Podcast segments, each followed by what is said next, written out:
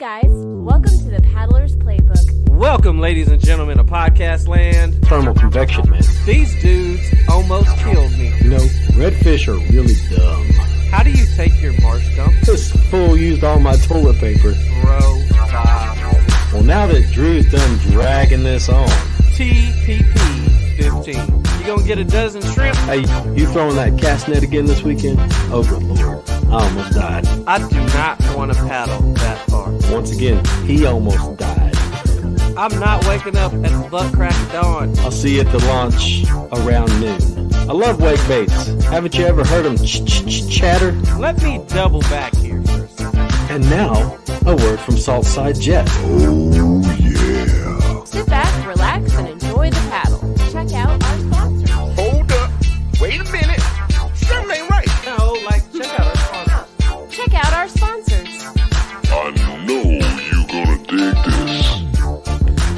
Welcome, ladies and gentlemen of Podcast Land. We are live for another edition of the Paddler's Playbook with you're like, you're like Chris. Lewis. We're like with robot, Chris dude. Lewis. I switched, dude. we I switched it up, and you said always- it. it's No, it's not. It's not though. It's not even Look. that. Look, let's go ahead and have a poll. That Lord. poll. Y'all go ahead and, and poll up, poll up.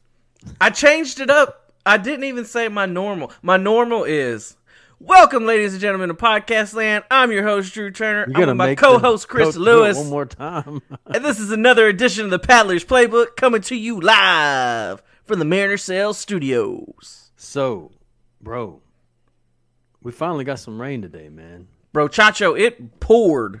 Like, finally got some poured and rain poured. here in uh, South Texas. My pond out back has been getting low, low, low. But you know what? Y'all got poured on. We've just been getting sprinkles down here. I, re- I really hate to say this, Chris, but we had baseball games scheduled for today, and I'm pretty excited that they were rained out because You know, man, it's been why do, why do adults have to be like that? You know, you get on, you know, every time it rains, you know, you got all these people posting on Facebook, rain out, rain out. Get to go home, take a nap. I was I was happy that the kids baseball game got rained out. I know that's a bad thing to say, and I'm usually not that excited, but you're man, dude, the past 2 weeks, seriously, I've had one night a week where I've been able to come home from work and not have to go to baseball practice or flag football practice or a baseball game Hey, or some me type of game. something, man. You're going One to day. miss it. You're going to miss it. Look, you when you and I first met, I think Wesley was in diapers, bro.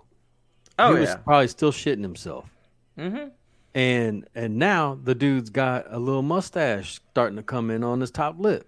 Dude, he's he's big. He's he's So three so inches taller than me now. I'm telling you, man, it happens way quicker than you than you imagine, and before you know it, it's gonna be that Yak Gear commercial that, mm-hmm, Dude, sitting on the dock.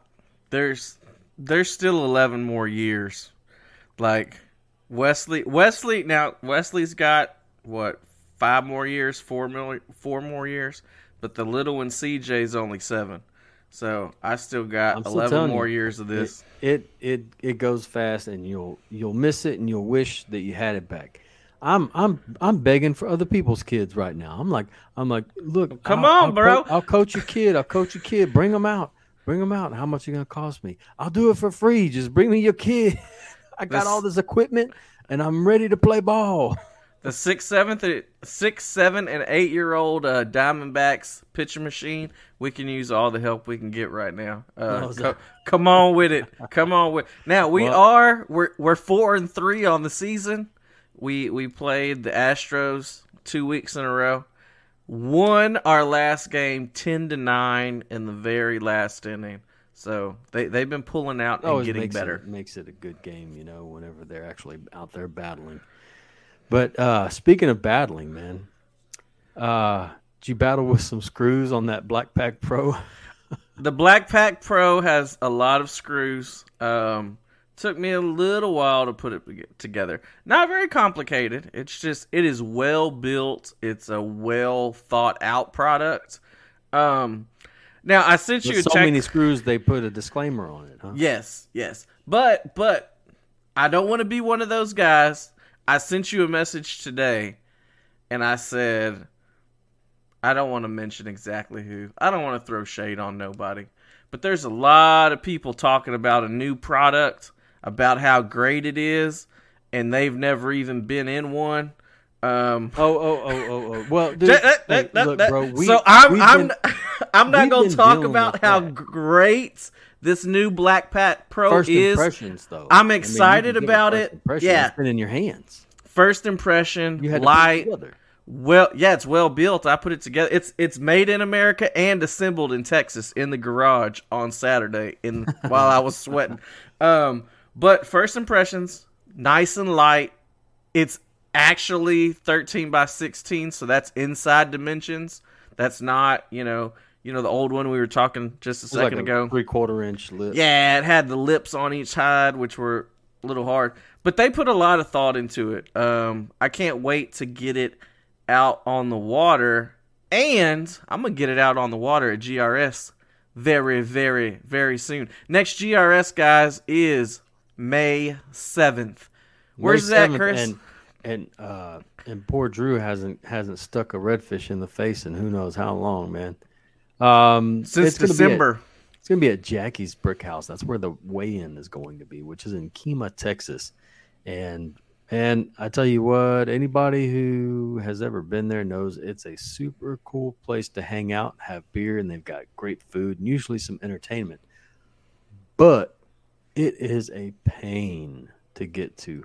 Look for back roads. Uh, anybody that's listening that's going to participate in uh, GRS on May 7th, look for back roads do not go anywhere near 146, man. Um, 146 right now is under construction, so it's going to be all kludged up. And 45, there's always something shitty going on on 45. Yeah. So anybody, especially if you're on fish, just give Chris a message. Let him know where you're coming from, so he can tell you how to get into Jackie's. Yes, please go ahead and tell me Yeah, exactly. Let where us know which from. which which way you're coming from, so we can you know help strategize to get you to the weigh-ins. Do you know where you're fishing at? Besides in the water? No, no, I don't. Um, I, I'm hoping one of the places that we talked about is going to pan out. Uh, I may or may not get to fish it Saturday or Sunday. We'll see how the weather goes, but I'm going Um, either, both days either way. I'm gonna I'm gonna go out in the wind. If it's windy, might as well go anyway because tournament day it's gonna end up windy anyway. Yeah. That's just the way tournaments go in March, April, sometimes even into May. We got we've actually got pretty decent tides this weekend. Yes, and the weekend following we do not. So your strategy for fishing this weekend is going to have to be different the following weekend. Well, as long the areas that I plan to fish both have deep areas, shallow areas, have tidal influx in and out. So I, I'm hoping that although I might not find a pattern, if I find quality fish in the area that I'm fishing, that the quality fish will still be in that system. I may just have to change location of where I'm targeting those quality fish. Because the quality fish, no matter if it's a low tide or high tide, they're not going to completely leave an area and move on to the next area. I'm just hoping to find a few quality fish for pre fishing, is all I'm looking for. I think that's what everybody's doing, trying to find a few quality fish. Well, you know what I mean. Like, that's the. Hey, you know what was was crazy is um, I was talking to old Chris Turner about um, doing some pre fishing, and he asked, "Are you going to uh, take the skiff out?" And you know, I've been thinking about it ever since um, the last GRS. It's a bad idea to go pre fish in a boat versus pre-fish in a kayak. And I'll tell You tell get you ADD. why. You get ADD. No, it's not ADD. It's just um, I did not think of dialing in my game from a kayak because fishing from a kayak is completely different than fishing from a boat. and fishing from a boat is completely different than fishing from a kayak. You're going to fish differently. You're going to use different techniques. You're going to dial it in mentally. It's going to be different. And I think that was one of my problems. Why um, I didn't get on the, although I knew the quality fish were at the location where I was, I did not find them that day because I could not mentally dial in how to fish pro- properly from the kayak. I was I've been fishing from the boat. It's a different aspect of fishing, man. It's completely different. So Now, are you are you talking about like a technique wise? It's different. Are you saying you just have to have different approach? so this is how this is how my, what do you mean? Yeah. So when when you're in when you're in a skiff, okay, you are you're primarily sight fishing. hmm You are You can't help yourself. Well, no, it's. I mean, that's that's the name of the game. Once you're in a skiff, I mean, one person is sight sighting fish from, you know, six foot up. Well, honestly, much taller than six foot. At eyesight is probably ten foot, and then the person that's on the deck is eight foot. You know, depending on his or her height. In a kayak, you're almost at water level. So the sight casting game kind of is removed somewhat, but normally whenever I'm fishing from a kayak and I want to sight cast, I stand up and I start to work my shorelines while standing and paddling. I didn't do that once. And I didn't even think about it because mentally my game wasn't there. But that's how that's how I fish normally in the kayak. Um, also, in um, in the kayak, uh, I immediately said, "Man, my my top water game's not working. I can't sight fish, so I need to go to the popping cork." And so I fished that freaking popping cork all day long. I'm I'm surprised I didn't wear it out, and that's like setting yourself up for failure because you're immediately going to one technique that works, but it doesn't always work the best. hmm Now, every tournament angler has, every redfish tournament angler has a popping cork rig ready to go because, just like I said, it works. But you're not always going to, in fact, I have never pulled a big fish off of a popping cork. I've pulled overs off of a On popping cork. cork. Yeah, but I've never pulled like a fish that won me a bag, you know, off of a popping cork. I'm surprised to hear you say that, you know, you're standing up paddling shorelines during tournaments to sight cast fish is what you do the majority of the time. Yeah. Because I I've been doing the opposite. So you know, I like to I like to post up and beat the hell out of an area. Yes, yeah. There's a lot of there's a lot of guys that do. And you know what I should have done this last, uh, and somebody dropped that little piece of advice on me, um, about three or four days before the tournament. They were like, "Man, I think I'm just gonna go and and just pick my spot that I knew there were fish at, and just start beating it up." You know, casting over and over and over and over and over again, and grind that spot until they show up. And I not once did I think about using that technique because I knew exactly where the path were that the fish had been moving in and out of. Mm, they had to go through that area. They had well, they, no, they didn't have to because the water was so high they got scattered. I got Um, but even though they're scattered, at some point while I'm out there in the eight hours that I'm fishing, they should have moved through that area. And after I thought about it, we, um, Scott and I both caught fish. Our first fish that we caught were very close to that area. So it was like, and we both afterwards were kind of like, dude, we should have just sat there and just pounded the crap out of that every like square inch of that area. But I was so keyed in on this. I've got to see fish. I've got to see fish. I've got to see fish.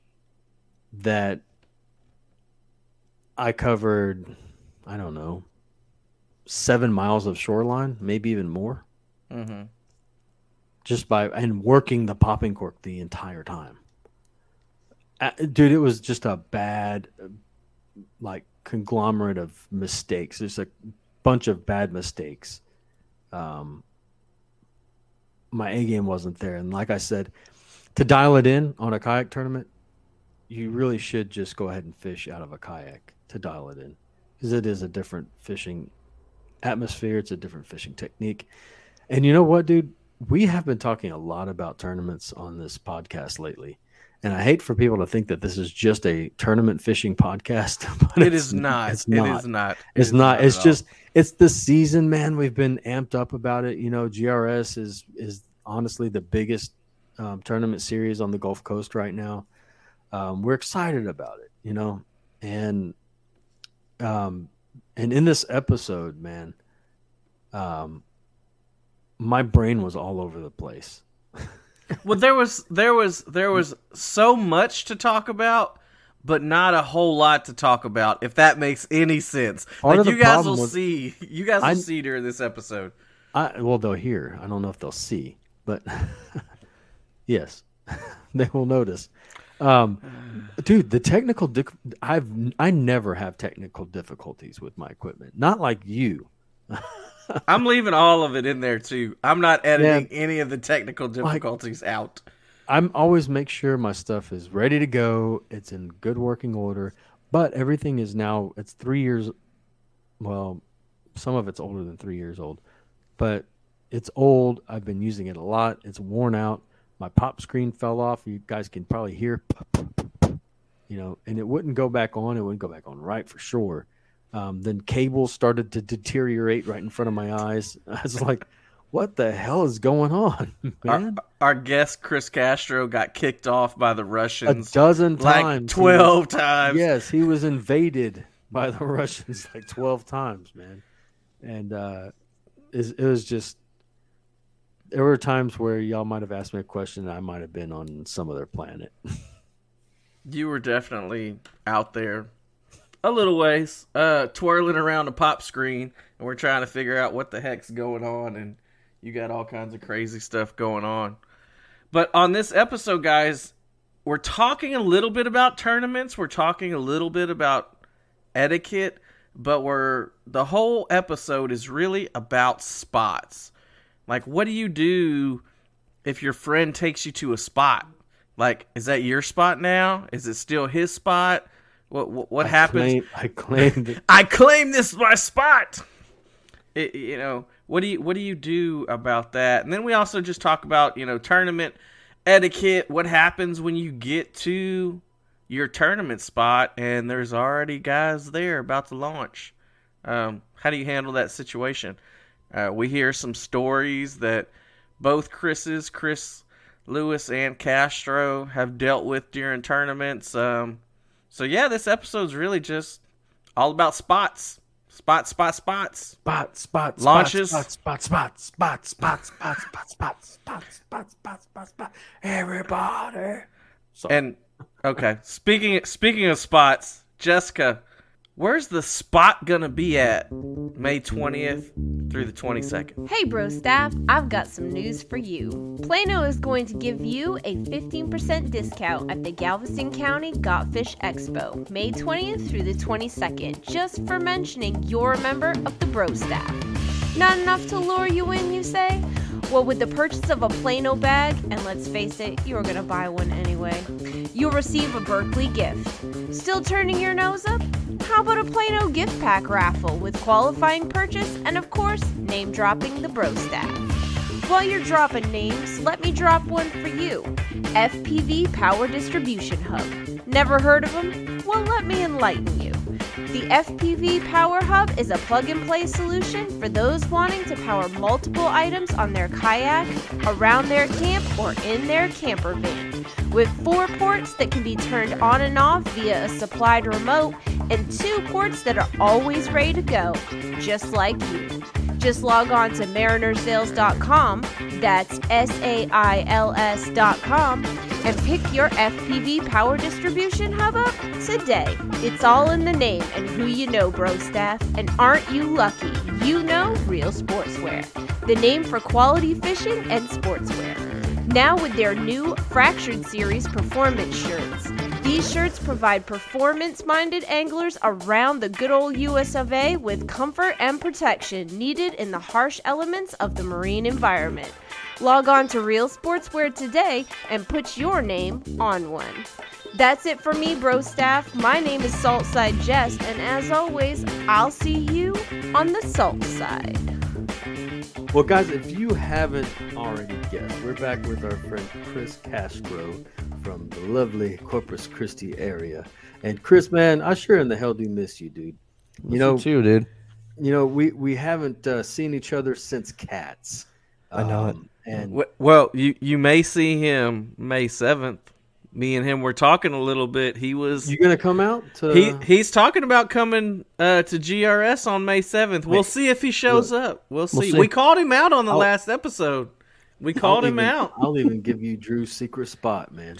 Look, Castro Hunter did his commercial for GRS and he ended it with All right, all you kayak guys, come put yourself to the test. The last event of the year, it'll be kayaks versus boats. Put put your and we both were like, Wait, uh, wait, "Oh, we Chris know the Castro. There's that can't- Castro. Castro, can't- he he can't can't resist that. He can't give that up. He can't give They're, up. they're actually so I didn't I didn't know that. So he he's doing that at Yes. the very end. Oh So the- wow! It's Well, tournament two. of The- the champions. first one- The, very first one was kayaks versus boats too. yes.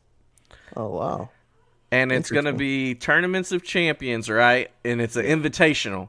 So they're going to Im- invite so many boat guys, so many kayak guys, and it's going to be head to head. It's not going to be yeah, it's it's not going to be like the kayak division versus the boat division, but it's just going to be everybody's in one pool at the very end for that tournament. So that's Oh, going to be fun. sweet. That's sweet. I like that. I didn't I didn't know that. I wish I would have known that. Well, now you do. Now I do. Now I have no excuse.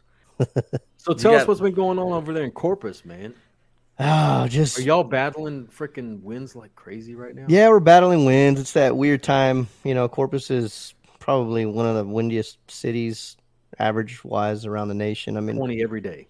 Oh, dude, on the low end, you know, we we had 67 mile an hour gusts with 50, 47, 50 sustained about a week and a half ago. I saw that, man. I mean, that's Um, like touching, you know, tropical storm, hurricane force winds, and it's we're just everybody's just going to the stores, you know, like it ain't no thing. Chris Fowler. Um, uh, his he showed a picture where his sign blew off of his store and got all like crumpled up and yeah, jacked up and stuff. So yeah, la- ladies are are are um, walking the streets holding on to their eyelashes mm-hmm. so they don't Windy. Corpus. Temperatures are right though. The fishing has been great. Water's Offshore, the- the water temps are- 74, 75. Yeah, yeah. the water, everything's ready. It's just good old Mother Nature, you know. If I guess if, if there's a, a plus and a minus side of living in Corpus, you know, the the fishery's great, right? But Mother Nature definitely protects the fishery. I mean, if it was like, I always kind of think back to my whenever I used to fish Pompano Beach a lot in Florida, and uh, man, those guys have it made. Like every other day is a great day, but out here in, in Corpus, it's not so, man. You got to really pick your days, and that's kind of what we're battling right now. It's just every year we deal with it. You know, it, will it'll get better once uh, everything transitions, but right now you sort of have to pick your pick your days. Unless it's tournament day, and then you can't pick. and Then you just can't gotta, pick shit. You got to when money's on the line, embrace yeah. the suck and put on a popping cork. Yeah, like Yeah. just just sling it and, and start start So- ripping. Mm-hmm. Speaking of man, somebody sent me a message the other day and they were like, uh, "Well, I'm going fishing or something like that." And I said, "Boy, it's 20 plus outside. Wind is is blowing. You ain't going fishing." He's like, "Well, it's gonna blow hard on tournament day anyway."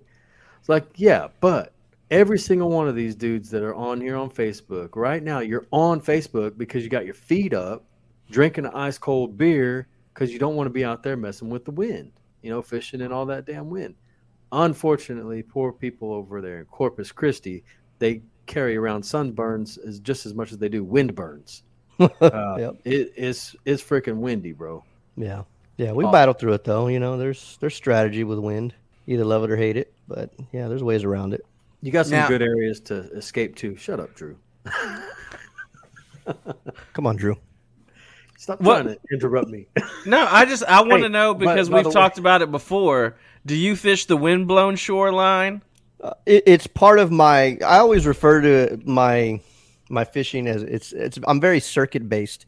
What I mean by that is like I obviously I'm always on the move, but I have different bodies of water. I have different circuits that I hit, and, and I'm on a rotation. Like I'm on a, a certain pattern that I know well. And um, yeah, to answer your question, some of those, if it's windy, there it the game plan changes. You know, there are certain shorelines where I, I'll make that a part of where I want to go uh, to see if they're stacked up against those wind uh, sh- uh, driven shorelines, which sometimes it's great, dude. Sometimes it's not. You know, it's um, I I- think whenever wind is is a is a factor, dude, it's are you fishing effectively? You know what I mean? Like, is your presentation there to where it makes sense in the wind? Or you 'Cause, just dude, fighting Yeah, man. Like I've I've battled, you know, 25 mile an hour winds up against a shoreline, and when you're throwing the same soft plastic you would if you were in 510, you're, that lure is not what it, what it what it should. You know what I mean? So it's there's a lot of adapting. I feel at least, you know, but um, sometimes I nail them and sometimes I don't. Other times it's a completely different scenario. I think every little water system sort of brings a different uh, different strategy, you know, different patterns. It's all the same, but there's always a little bit of a different pattern. Even if you're comparing like a Laguna flat to like a Matagorda style or a lower La- Laguna or different marsh systems. Like, you know, you, we all know the tendencies of a, of a marsh fishery, but they all, they do have different playouts, you know? So, yeah. We got Drew. We've got some buddies that would say, um, if the wind is blowing, just beating the shit out of a so- shoreline, they're going straight there with like the biggest top water plug that they can find, and they're just gonna smack the crap out of that shoreline for that, you know, the entire day if they want to. Yep. Um, and uh, do you remember? I think Scott Knoll talked about it on on whenever he was on our podcast, and he said the fish are on that shoreline for one reason and one reason only To eat. to eat. That's the only reason they're on that shoreline. It's not because they got pushed over there. Uh-uh. The fish that you're catching can can deal with that current and that wind very easily. But the bait that they're eating cannot. So if there's if there's a fish over there, it's over there for one reason only, and that's It's- to eat. It's Yep. feeding. That's Yeah. a great yeah. point. Yeah. So if you have a windblown shoreline and you can find some bait on a windblown shoreline, it is most likely getting hammered or about to get hammered in some way, shape, or form. the last fish that I caught um, on at GRS on the way back to the launch, I caught on the windblown shoreline, and we were getting beat up. We were supposed to have like 12 mile 12 mile an hour winds all day long. Ended up being like 18, and uh, we were getting beat up on this shoreline, and I'm just like, man, I'm just gonna work the hell out of it with this popping cork. And that fish, I could have swore it wasn't over. It hit that damn lure and took off like a linebacker and just did not give me any slack. Got him to the boat and it was like 24. but Yeah, he was aggressive as hell. Oh, yeah. He was hungry. He was wanting to eat. I have more breakoffs in the wind than anything else. When, From- when I'm battling a fish, just with in high wind situations, high current, all that, you just add it all together. Getting all Oh, rocked all over the place and trying not to get hard. tangled in this, tangled in that. Exactly. Where's my net? Oh shit! It got caught by the wind. Yep. Oh wait, do you even use a net, Castro? Or you I do, man, and um, but I tell you what, dude, I'm getting ready to to just get rid of it, dude. I, I've lost a couple of uh, really nice ones the past couple outings because of my net. So I don't know. Me So the my net aren't. alternative, we we always talk about this give and take, right? We always talk about the give and take whenever we're fishing. Like if you if you want speed in your kayak, you're going to have to give up stability. If you want stability, you're going to have to give up uh, uh, speed. S- with fishing, giving up your net, what are you gaining? Giving it up? Yeah, Hmm. And what are you losing? I mean, for me in, in my style, I'm I'm if I'm using my net, I'm gaining a little. For me, I'm gaining a little bit more security as far as just getting that fish in without any shakeoffs. But the problem that I have is I, especially in these high winds, since we're talking about high wind situations, and, and uh, you said Scott Noel talking about uh, punching uh, top waters. I do the same thing, but I don't use always top waters. I'll use like these rip and slashes, which is just a subsurface, you know, and um, they're on treble hooks. What I lose from using a net, or what I, I guess, yeah, lose is, dude, I run into so many issues, and I have this issue with big trout too. Whenever I'm using treble hooks, I know everybody and their mom's gonna say, "Well, just go to go switch over to J's," but I just I, I haven't, I, I don't, and um, I lose fish, man. I've lost a lot of fish because of the net and hooks. Wait, you're Because a catch you'll- and release dude, and you're not doing Yeah, si- in, inline singles. Well, I mean, I'm I'm talking in a sense of like a, a live weigh-in event, you know what I mean, Bro, or yeah, bringing fish in. trebles got to come with the live weight in event. Yeah, right? yeah. I mean, you get you get three chances to stick Yeah, them in the face instead of just one. Yeah. Like if you've got three hooks on there too, I mean, you're All right, so you're taking have- your odds way way down. Drew, I've got a specific thing in mind that that you're actually going to lose whenever you drop the net. What is your take on if you get rid of the net? What are you gaining? What are you losing? if you get rid of the net i mean there's there's a lot of instances like chris was saying if you're using treble hooks you dip the net down in there and you get one of the back end of the treble hook in the net or the front end of it, in the net and you're giving leverage to the fish on pulling that out of its mouth if you don't have that fish in the actual net now i've done it both ways bass fishing, don't ask me why. I feel like I have to have my net all the time. All the time, I feel like I have to have my net. I'm more comfortable getting the fish grips out and grabbing a redfish than I am doing that with a bass when most of the time it's opposite. And I, I don't know why that is. Don't don't even ask me why. But I guess maybe because I've been red fishing a lot more often. Um, I think I mean, I don't really know what you're losing by not using the net as far as red fishing is concerned because I don't have I don't have redfish come off when I'm trying to net it compared to if I was trying to use the fish grips with it. Like I don't knock What I, I do don't you- knock it out of its mouth. Okay, what do you have to do to the fish in order to successfully get them to the boat and get a fish grip into their mouth? I mean, you got to get them close enough to reach them. I mean, you you get an extended reach with That's it, the just get them close enough, and, and that's it. y- um yeah, you got to open up the fish To, grips. to me, you got to get wear them them out. open their mouth. Yeah, To I mean me, that's you got to true. wear them out. That's true, but You got to play the fish. it- you got to wear them out because you can't get them to the boat and have them slashing around all over the place. With a net, you you get a fresh fish. Yeah. You can horse them right into that that net, get them into the boat. You don't have to worry about having them wore out. Um, I think that's what you lose whenever you drop the net. And that may be it, Chris, because we've talked on here before. I don't horse in redfish at all, like ever. You I- you want to you want a tournament fish, you better start. Well, even when I'm tournament fishing, though, I I I just I can't make myself tighten the drag all the way down and horse them in. I don't lose enough fish for that to happen. Now, when I'm bass fishing, though, I I guess just from watching the guys on TV, you reel Bill Dance that shit. You you, and then you reel that some bitch as fast as you freaking can to I get love it in there. bass fishing sometimes because the, the fish just comes across the, the surface of the water. it's just skipping across.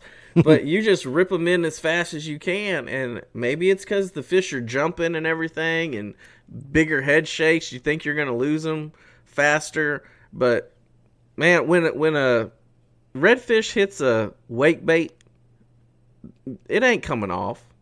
Like it, it, it's going to have to completely cut your line off on the oyster reef or something like that. That that wake bait ain't coming out of that fish's mouth. Castro, do you feel like you have to play the fish more whenever you're just using fish grips, or Yeah. or, or just your hand for? Yeah, but I mean, when it comes down to tournament fishing, you know, like you said earlier, you got to fight those fish aggressive. I, I don't really let them play around too much. I mean, there there's a limit, right? You don't want to. You got to know your hooks. You know, have good hooks. If you don't, um, then obviously you, you got to fight them with a certain drag. But I'm all about landing that fish as soon as I can. I don't care if it's still green or what, dude. I'm just I'm bringing that fish in, landing it, handling it. And if I got to release it, release it. If I'm going to string it up and take it to a weigh, and then you know, it's all about speed to me. You know, time is money. that last that last cats event, I caught uh, one of those redfish in open water, man, and Wow. I had I had nothing to brace myself against to fight this fish, and that's why that sucker died, because it just it would not come to the freaking kayak. And if you're just in open water, what are you gonna do? Yeah. Know, was especially very, that day with hard. wind. It was crazy that that, that Damn- weekend. I remember damn that. wind. Yeah, that was You know cats. Uh, when I when the one that I fished with you guys. Yeah, Well, or is that the one you won? Oh, that's the one you guys won, right? Yeah, that's the one in Rockport. That's right. It was a beautiful day. I mean, Yeah, the morning the morning was crazy as hell because, of course, Matt Murphy wanted everybody to start fishing at 3 a.m. in the morning. Um, Because he's a duck hunter. He's like, hey, 345 first Yeah. launch. I was like, "Jeez, Louise!" And there were dudes like doing it, and I'm going, Yeah. "Nah, I'm just gonna sit here in my kayak. I'll read the news for a little bit. this is not safe." The signature Matt Murphy moment right there. But um, oh, what was I gonna say? Oh, we we wait. You know, from like December through February, you know, just waiting for things to warm up, and we're like, oh man, I can't wait until it warms up. You don't have to worry about it too damn much because you just go, you know, twenty five clicks south, and Yeah. the water's still, you know, pretty pretty warm. Uh, I'm I'm in trout mode typically through, through the winter. that time of year. Yeah, that's all not I'll go for. guy. I need I need to make it down there and come try out some of these big trout, man. I got so many areas now, me. man. I've I've really sort of expanded my my reach the last couple of years, and I found some really good, solid new territories that are obviously low pressured uh, because I just man I, I fished them hard this year, and I hadn't really seen many. But Check dude, this- a big trout, man. Oh, it's it has its place for sure, dude. My biggest it's trout's fun. 22 inches, man. Oh yeah, no. Once you hit- Really? That's oh all wow. you. Yeah. 22 is the biggest 22 trout you've ever caught? Oh, Oh wow, yeah. and that was Now, with once- Colin.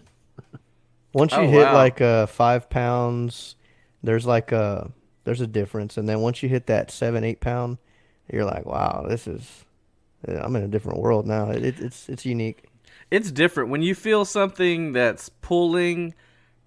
Oh, I mean, it's not going to pull like a redfish, but it's pulling almost like a redfish and taking drag, and then you start feeling head shakes, and you're like, "Holy shit, that's a trout!" Like Yeah. this, this isn't a this isn't a 22, 20, 24 inch redfish. This is a big trout here. This this thing is this thing is doing something. But why? So you're you're saying you're finding new locations and everything. I was going to use this, this as a segue. Yeah, you know? Oh, less I've got, I've got a very specific uh, way to, to segue into this, Drew. So, you know what's great about having friends that are in the same state, but like a dozen cities away? You can They'll take, us you to, the- their good spots. Yeah, yeah. You can take us. You can take us to your good spot. You know, whenever Yeah. we come down there, That's true, man. I, yeah, yeah. We're, we're not going back. We're No, that's not- very true. That's very Yeah. true. And this is a perfect segue because I know Drew has uh, something very specific. He well, no, wants to that talk about. that's that's what I was gonna say. You know, th- this this episode is gonna be kind of all about spot etiquette and just the way we each each of us, um, you know, think about spots and if we would fish this spot or what happens if this happens. It's gonna be a lot of hypothetical questions you guys are gonna gonna hear because there are a million different ways to look at fishing spots and i know chris may be a little different than Castro, which may be a little different than me. Our tournament spots may be a little bit different than the fun fishing spots. You may take some people to certain spots, but you definitely aren't going to take other people to certain spots. So, let's let's just start off with a really simple hypothetical. You are fishing with one of your friends that you have known for 10 or 15 years. You have never fished at this spot that he is taking you to. After you guys fish the spot, you freaking kill it. You kill it. Now he You doesn't kill it until after. yeah, I mean, you've killed it. You guys oh. kill it that day. You know that this may not be his tournament spot. So this isn't a tournament spot. How often can you go back to that spot by yourself now? Is it completely on limits? You don't have to invite that guy anymore. You just go by yourself. You can bring other people to that spot that you've never fished before now. Chris, what what do you think? Like is it okay to go back to that spot Which Chris without you asking? Lewis? I'm going to call him Pot Liquor is Castro. I'm going to call the Pot Liquor Castro. Um. Okay. So here, there is a. In my mind, I've always had the same thought process on this, man. I don't talk about fishing locations with many people. If anyone, there's like two people that I actually talk fishing spots with or fishing locations with. One of those people happen to be my fishing partner. Everyone else, you're 100% welcome to come fish with me any location, anytime. I don't care. I I don't care. Don't ever ask me about a spot though. Don't ever ask me a, a, about a place to go fish. I will tell you. You want to find out? Come fishing with me. That's the only way you're gonna know. If you go back uh, without me, I don't own the water. I don't own that location. Um, it's not gonna hurt me. You know, I'm not gonna care. But I can't. I, I don't come bitching at me if you didn't catch anything at that that spot that we had the magical moment at Mhm. because I may have had them figured out, and you didn't know that whenever we went, you know, or it might have just been a fluke, might have been just a Mm. crazy wild day where all the cows were standing that morning. But will, will you go back to a spot that somebody else takes? Okay, will I go back to a spot that some? I'm trying to think if I've ever done it. That's the thing. Like you've never been there. Castro takes you to a spot. We what happened to Castro?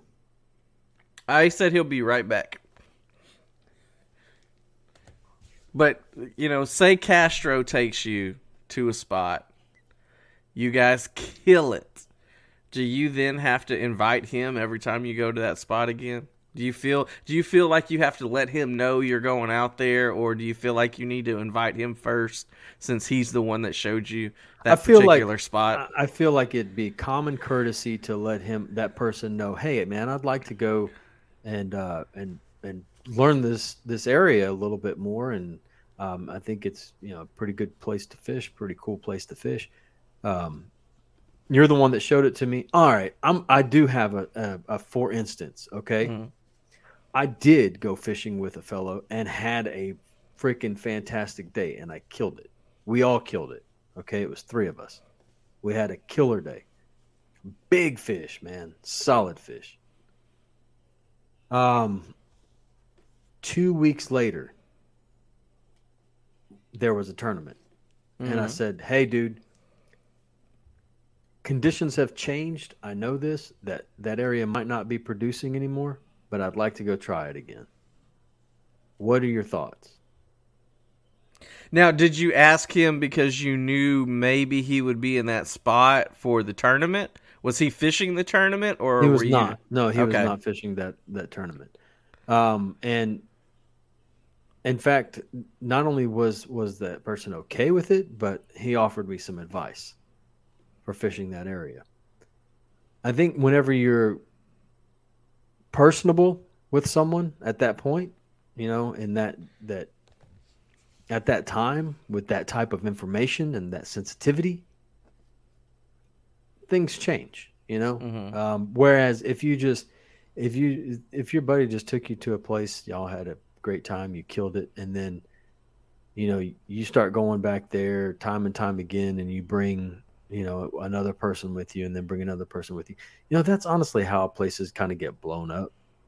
Mm-hmm. But um, once again, man, how do you how do you fight the the fact that you don't own nor have rights to cock block anyone?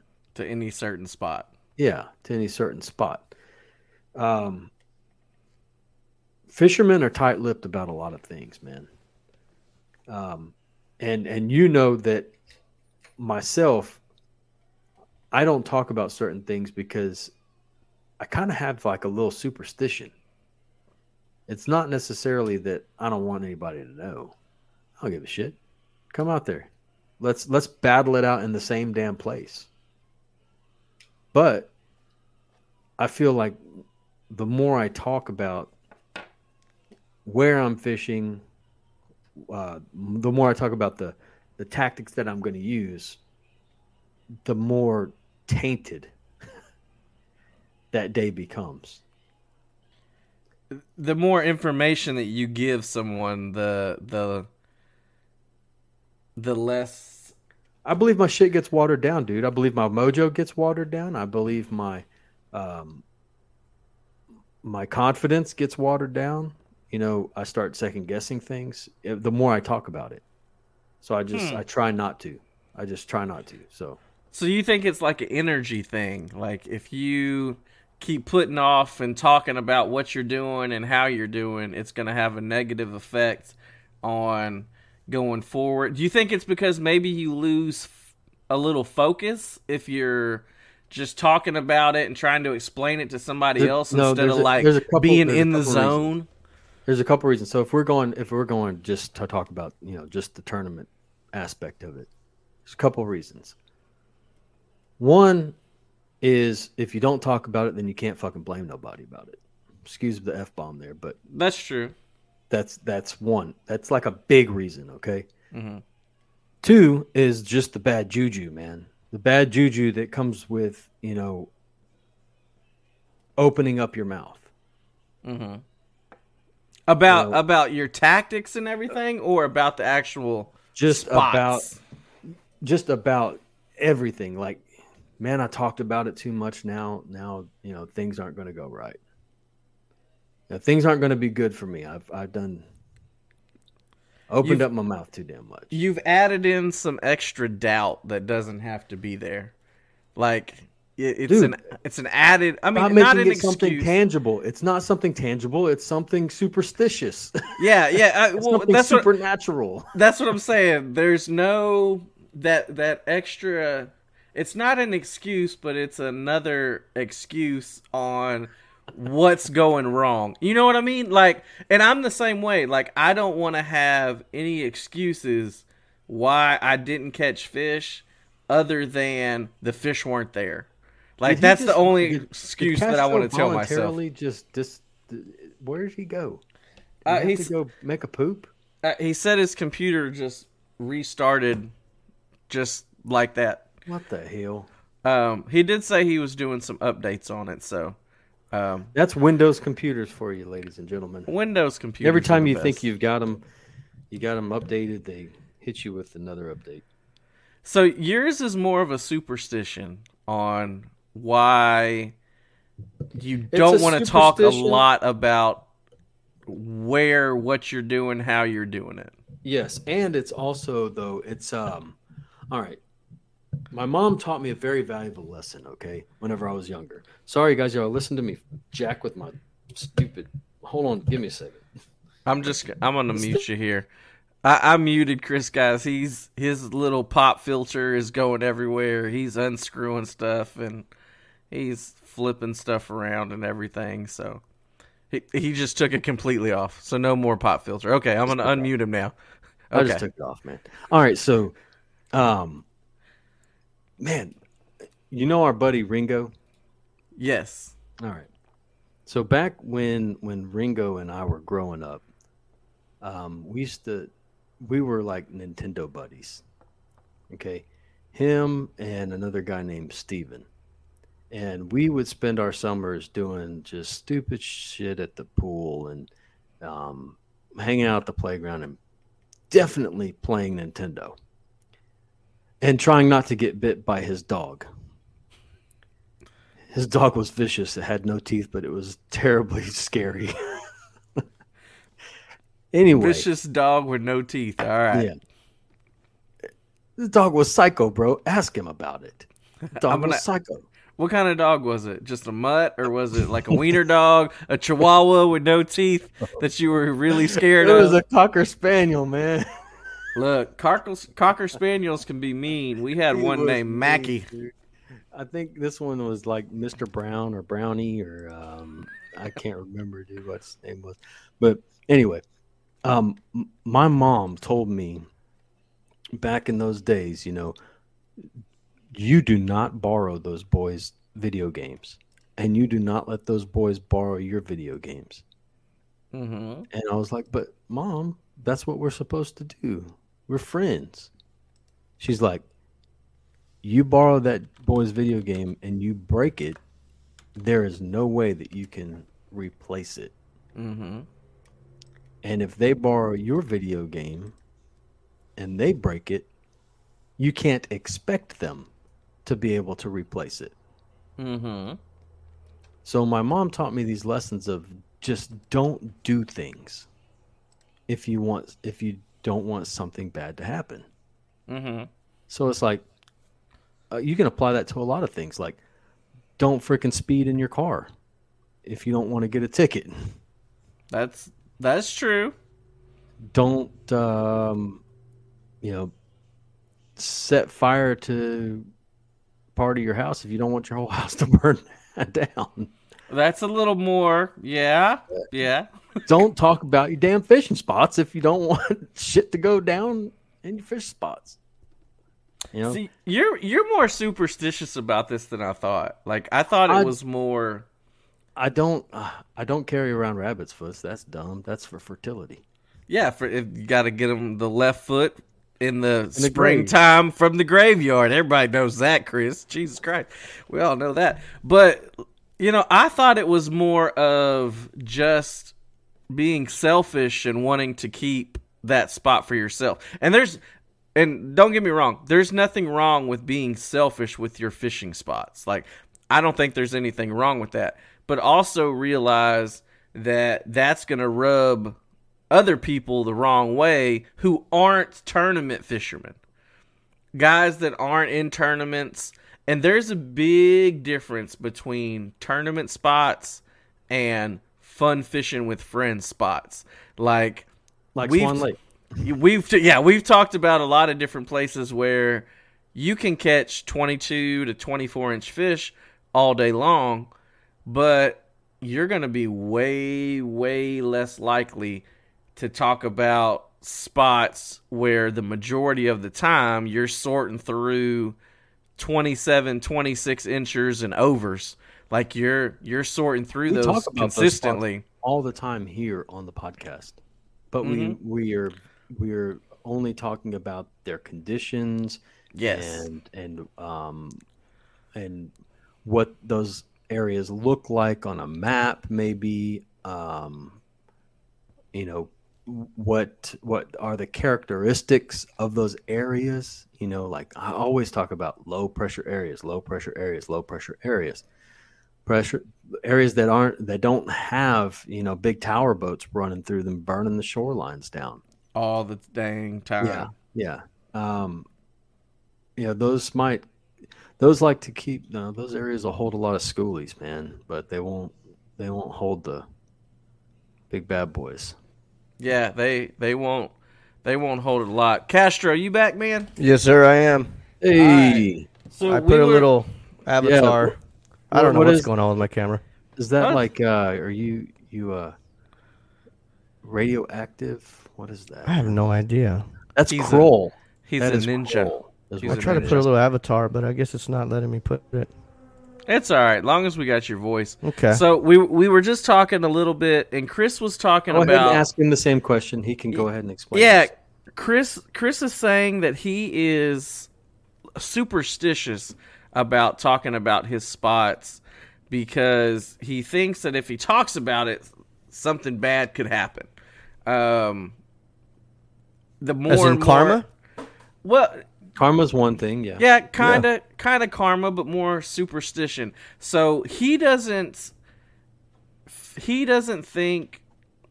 Well, no, Chris, you never really answered the question. Like you went off to talk about your deal. Like, are you going my back? deal?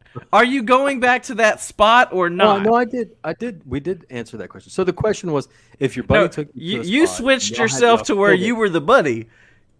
I Not, did, not, yeah. not. Yeah, you switched it to where you were the buddy. Like, if Castro takes you somewhere, are you going back to Castro's spot? My, I did answer that, and I'm not going back unless I talk to him.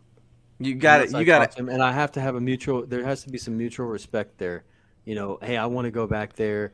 I want to figure things out. I think this is a really neat place to fish, um, but I, I want to make sure that I have your understanding that I'm not going there to rape your spot. Mhm. But there are people out there that are like, hey, I'm just going back to rape that dude's spot.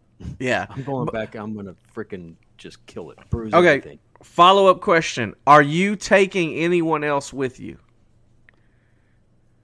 My wife. Oh yeah. Oh, somebody that's Or my- not to go daughter. back there Yeah. by themselves. Yeah. So yeah, someone that's not going to go back there by themselves. Chris, at least, Ca- at least like for the first five times. yeah, exactly. Castro, what about you, man? Oh man, um, it's a tough one, man. I it, my uh, outtake on this is, uh, and it, i- Am I unmuted? Am I muted? Can you guys hear me? No, me? you're good. You're Oh, good. okay. I saw a little error there. Um, yeah. So my my outtake is is it's changed a lot, like from when I first started until and you know until now, and it, it I feel like um, yeah. I mean, I, I'm with Chris pretty much like 99 percent of the way as far as um, you know if I if, I bring somebody over. Uh, typically, there's a conversation that's held beforehand. Um, you know, just about where we're going, depending on where where I decide to take this individual. I don't take very many, if, if any at all. Uh, not even on one hand. Um, maybe like two, three that have actually really fished hard in what I would classify as as tournament spots. Um, Now, as far as full on strategy and and whatnot, there's probably only really one dude who really knows how, exactly how I fish. Um, the rest have been there, but it- it's I'm I'm a very like pattern based um, angler as far as like I'm, looking for certain things, right?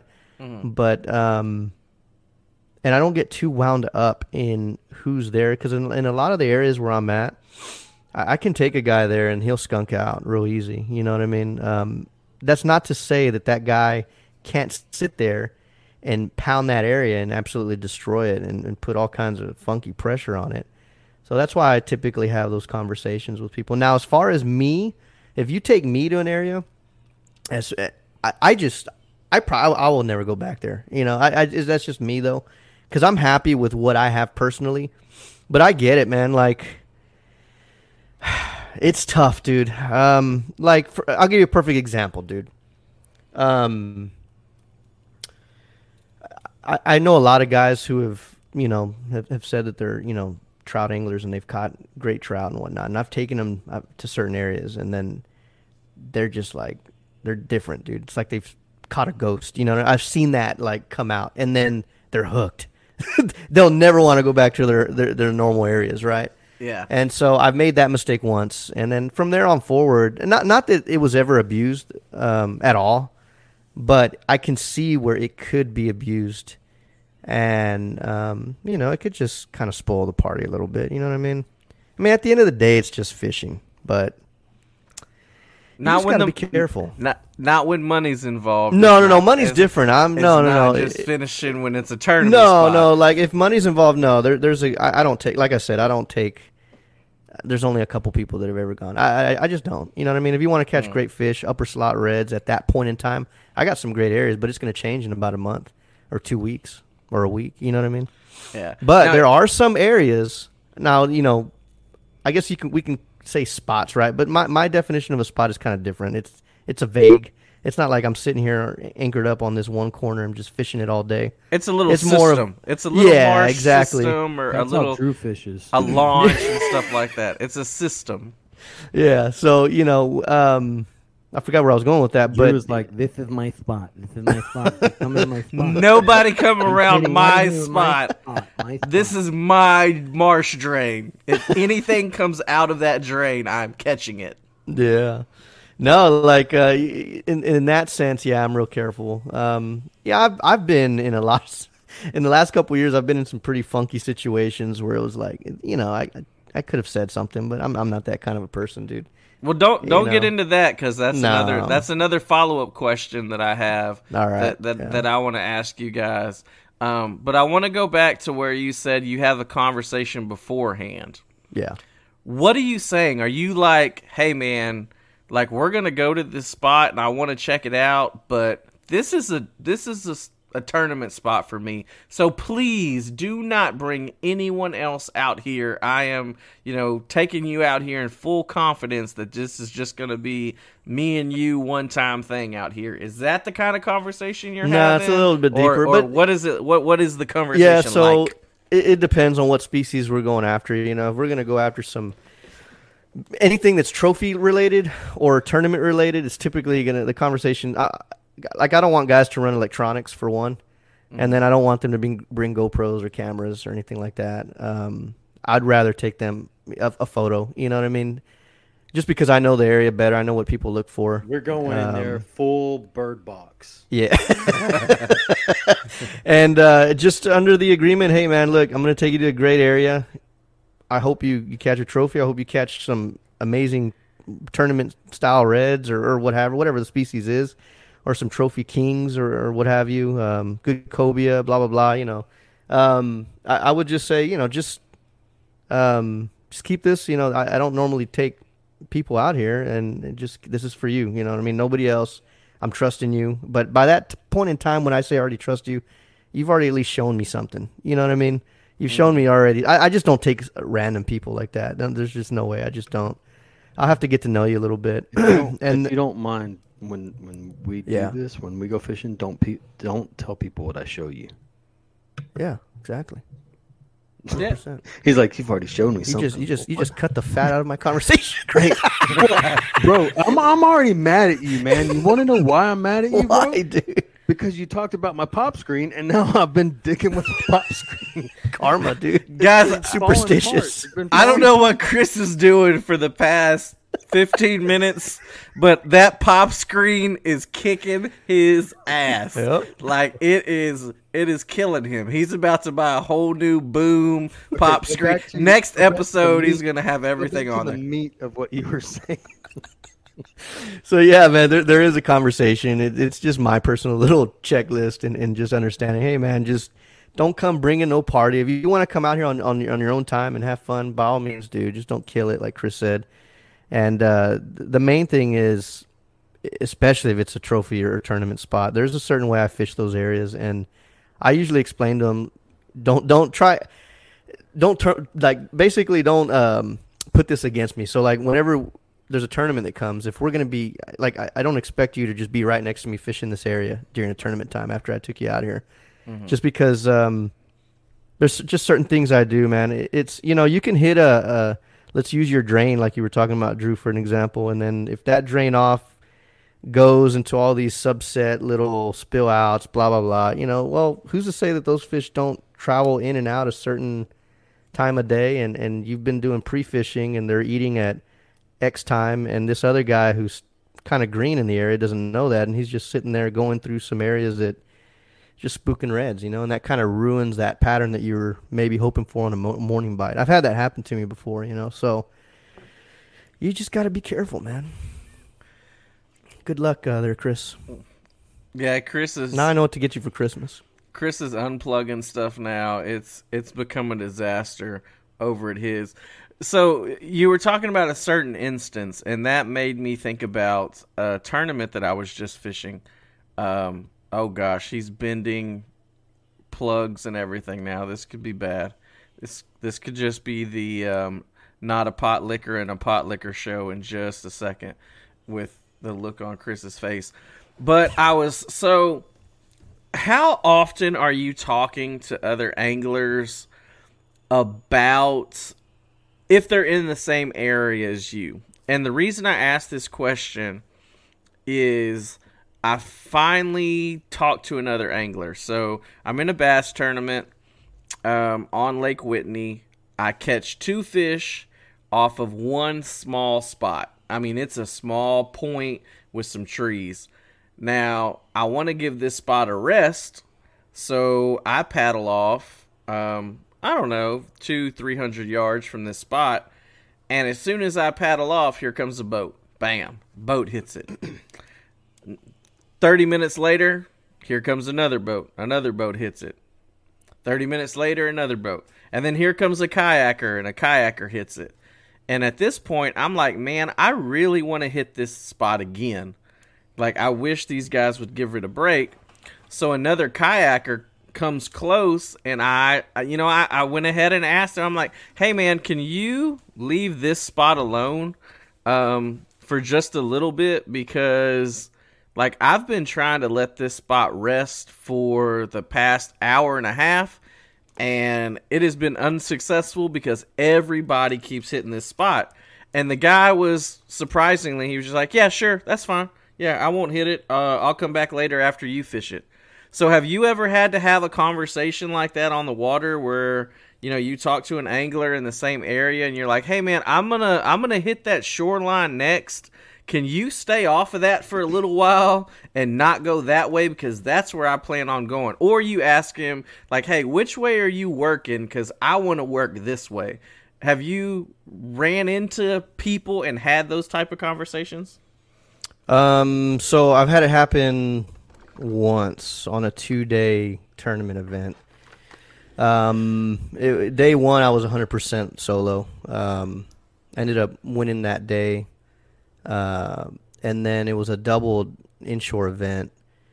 So uh, news kind of spread. You know, people look around, and um, all of a sudden, day two, I stick to the same game plan, and there's probably four or five guys in front of me, another four or five behind me, and I'm like, wow, well, this is different. Um, I let them kind of mess up, to be honest with you. I didn't tell them anything. Um, I just, you know, because I, I don't, I didn't feel like I, I I'm not the kind of angler that's going to rush up on you and start flapping off. I, I always have a, a, a, different game plan if that does happen. Um, I just went, you know, to plan B, C, D, whatever. Um, but I, I told them afterwards. The conversation was was, um, you know, the area that you guys rushed up on. I could tell you that y'all have never fished it before. So somebody either told you guys I was in that direction, or somebody gave y'all some cords. Um, I was like, but that area fishes, and I told him exactly how to fish it. And I was like, dude, look, I mean, we can all get along in that area and catch our fish and have opportunity, but you got to approach it a certain way. And you guys kind of blew that spot, and and there, two of us, three of us, probably should have had winners out of that area. So they kind of saw it, you know, and they knew it. there was no harm done. It was straight. I was being as respectful as I could, and and you know what? I went off, ended up skunking, but I missed like four opportunities that could have changed that whole thing. So it's at the end of the day, it was my fault. But that's the only time that um, that's ever happened to me, and I'm you know, I've I just I'm like I said, I'm pattern based, and I do have multiple areas. I don't just stick to one little system at all. You know, so um, that's as far as I'll, I'll I'll take it with somebody, you know, unless I know somebody's got some bad blood out there for me and, and just trying to piss me off on purpose, then that's different. But if it's not intentional, them what can you do? Then yeah, exactly. Yeah. Did that did I answer your question? Yeah, I mean, I'm just wondering if you've you've ever had to just have conversations with anybody fishing. Yeah, oh yeah, yeah. I don't share any during, kind of information. I, I don't like. Yeah, no, I have, I have. Yeah, I don't share information as far as bites or saying, "Hey, they're good over here." I, that I I've never had a conversation saying, "Man, dude, they're they're good over here. Never, I, I, not with one unless he's he or she's my partner. Well, I should say I shouldn't say she. My wife's probably listening. He, for the record, I've never had a female fishing partner. Uh, no, if uh, like any of my partners, yeah, well, I'll communicate with those guys. But uh, anything outside of that, no, I, I just don't. I don't. So You just don't even say anything to them. Just Mm-mm. No, I, see- I put in my work, dude. You know what I mean? I, I'm not. For the most part, I've I've fished some of the areas that I'm comfortable with enough to kind of know what I, I where I need to adjust. And, I, and if I have the time to do it, then I'm going to put three days pre-fishing and try and figure out where, where the patterns are at. But if I don't, then um, then that's just that's just me, dude. I'm I'm going to have to play shooting from the hip, you know, as as my uh, tournament partner Boca would say, which we played a lot of last year. So a lot of lot of shooting from the hip that way. yeah, you know, just kind of we know that they like to hang out here, but we don't know if they're here. Let's go carve out these three areas and let's see if we can get lucky. And nine times out of ten, we got lucky. What about you, uh, Chris? Have you I ever? lost, I lost like ninety percent of that conversation because I touched my shit and all my shit broke. No, you didn't touch it. You were swirling pop filters around and unplugging and taking off, taking off. I can't uh, touch it hard. I think my USB um, cord is is busted. So Oh. it's like now it's like in the perfect position. I can't touch it. Um, well, it's it's working now. yeah, it's, It's working, working now. now. So Go- you're at your tournament spot, and there's other people fishing the same area. Have Oh. you ever had to have a conversation with them, like, "Hey, bro, I'm fishing this way, or I'm gonna fish that. Can you go the other way?" Like, have you ever had to have hmm. conversations like that, and how did they go? the last cats okay this was absolutely crazy i'm going to fish an area that i have only seen like one other kayaker in that area and i know of maybe four or five other kayakers that fish that area for very specific species not what i was after okay they they fish that area for oh we lost them again so Keep rolling. they they fished that particular area for um, for like puppy drum and uh, flounder. Okay, Mhm. but I know that I can find some decent redfish back there. So I get to the launch early that morning, and there's already a truck there where I'm going to launch, and I'm like, okay, cool. Now one other one other truck, you know, maybe two dudes. I'll uh, make small talk with them, kind of figure out, you know, if they're fishing the tournament, and if so, you know, I want to be respectful, and hopefully they'll be- respectful to me. Now, do you ask them what area they plan on targeting Well, before so- you go? So I I told them before. Well, they launched before I did, but Mhm. I said, "Hey, look, I want since y'all were here first, I want to be respectful of where you're where you're planning on fishing. Um, I want to go all the way back to the back lake and and fish this one specific area. Um, but if you're planning on going anywhere around there, I'll give you a good hour to two. Um, plus, I knew what the water was going to do, so I wasn't too worried about it. Yeah. Um, I said I'll give you uh, you know some time to get back there and and do your thing before I start heading back there. I'll fish this shoreline here. They're like, "Oh man, that's really cool of you." Sure, you know, we'll we planned on fishing that back lake also. Um, you know, we'll go back there and fish. Yeah, and if you if you give us some some space, then I'd appreciate it. Little did I know, man, that somehow 20 kayakers ended up in that back lake. Jesus. I had never seen anyone but maybe one person. Seriously, dude, like maybe one person in that whole area ever before. Thank you, Patreon. you think? Oh, it must have been a Patreon spot.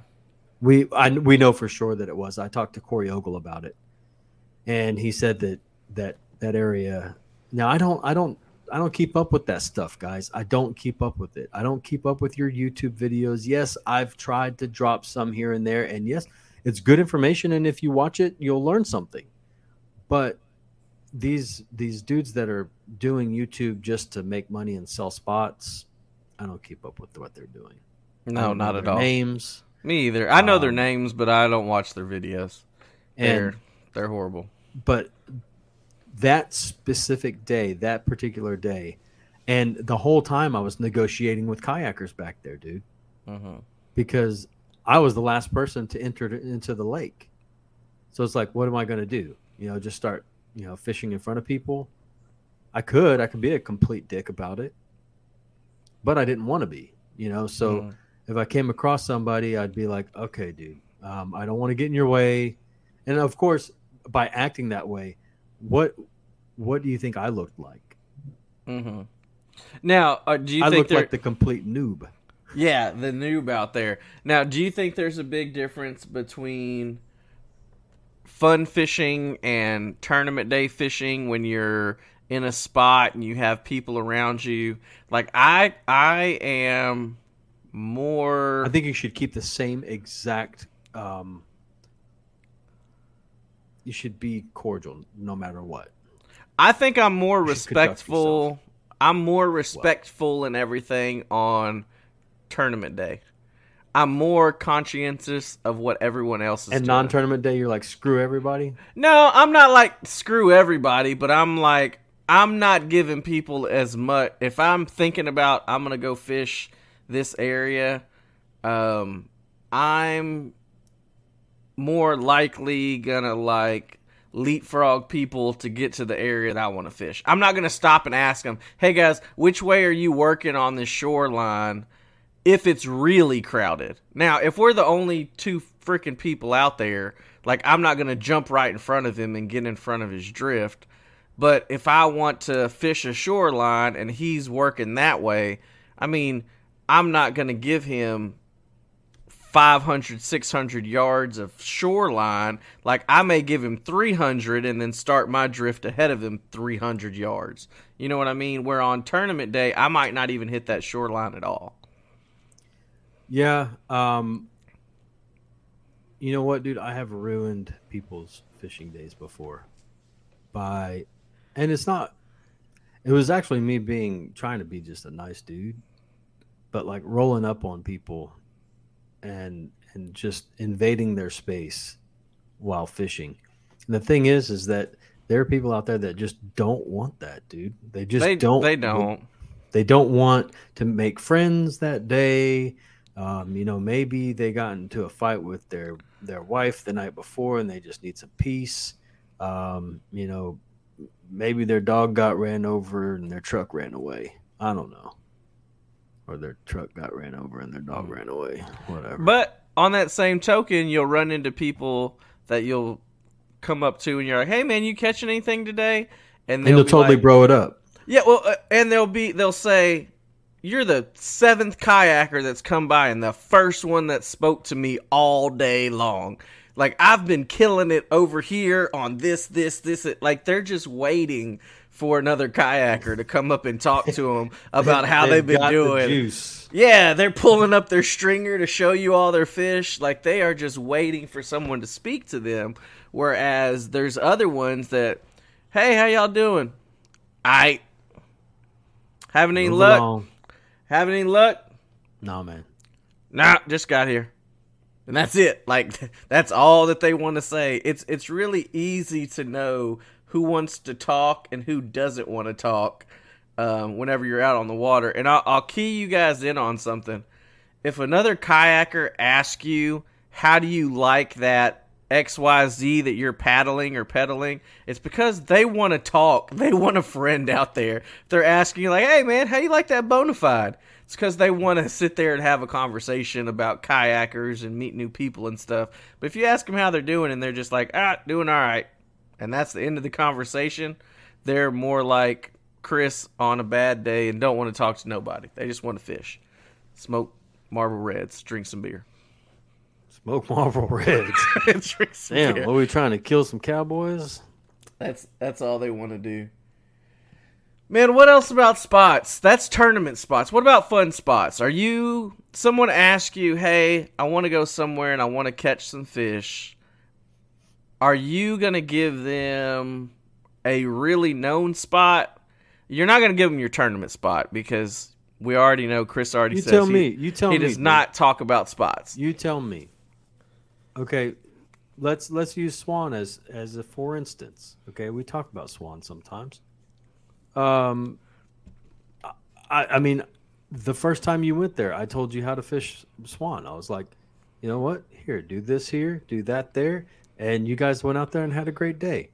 Mhm. Um, uh, you know, if if you, whenever I said there's like two people that I that I'll really talk to about fishing areas, okay, you're one of them, and uh, Tilly's another. Um, other people, I'm like, dude, you got to go fishing with me if you want to learn. You know, you want to you want to fish an area. Come fish it with me.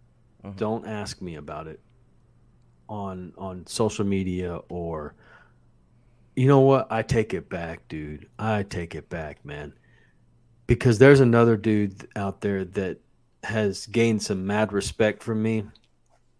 And uh i kind of want to see him succeed.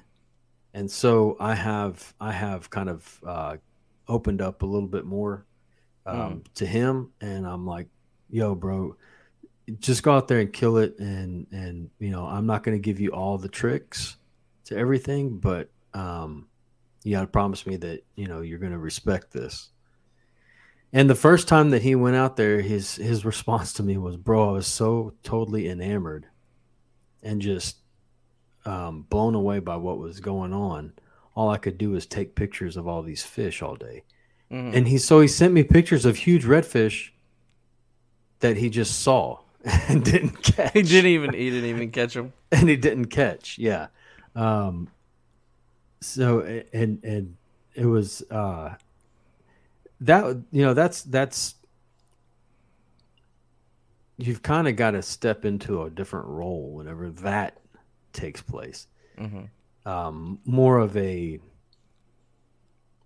I don't know, like a a teacher at that point Mhm. you know um but you're and you're not giving away anything So what's the you minimal what's the minimal starting point that you're giving somebody?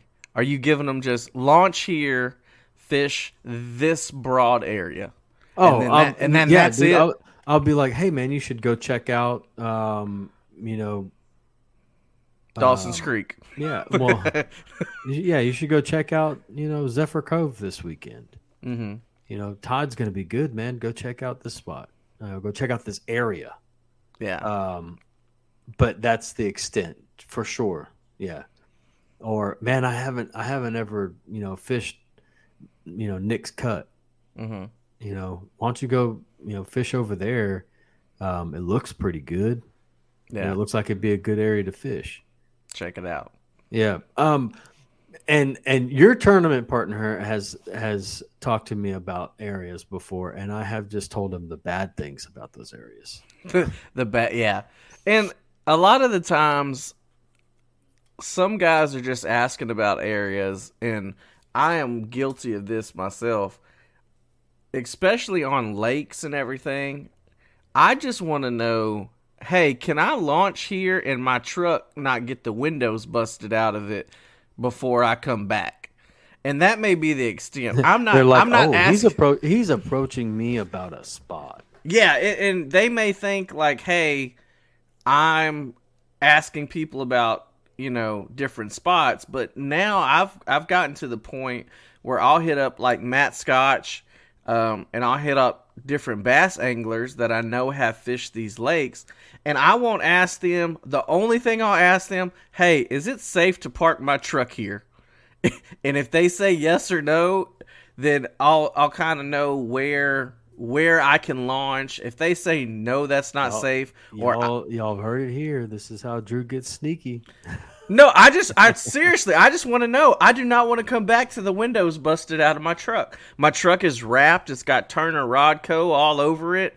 Like I don't want anybody to think that I've got rods and reels and everything else in my truck. Um, I don't want to come back to my windows busted out. So I'm well, that's that's why you pull a, um, a Drew Gregory. And just have somebody drop you off and then Yeah. go to another place. I don't have Yep. that many friends, Chris. I don't have any friends to go fish these bass tournaments with me. So I need to get some more bass tournament friends, I guess.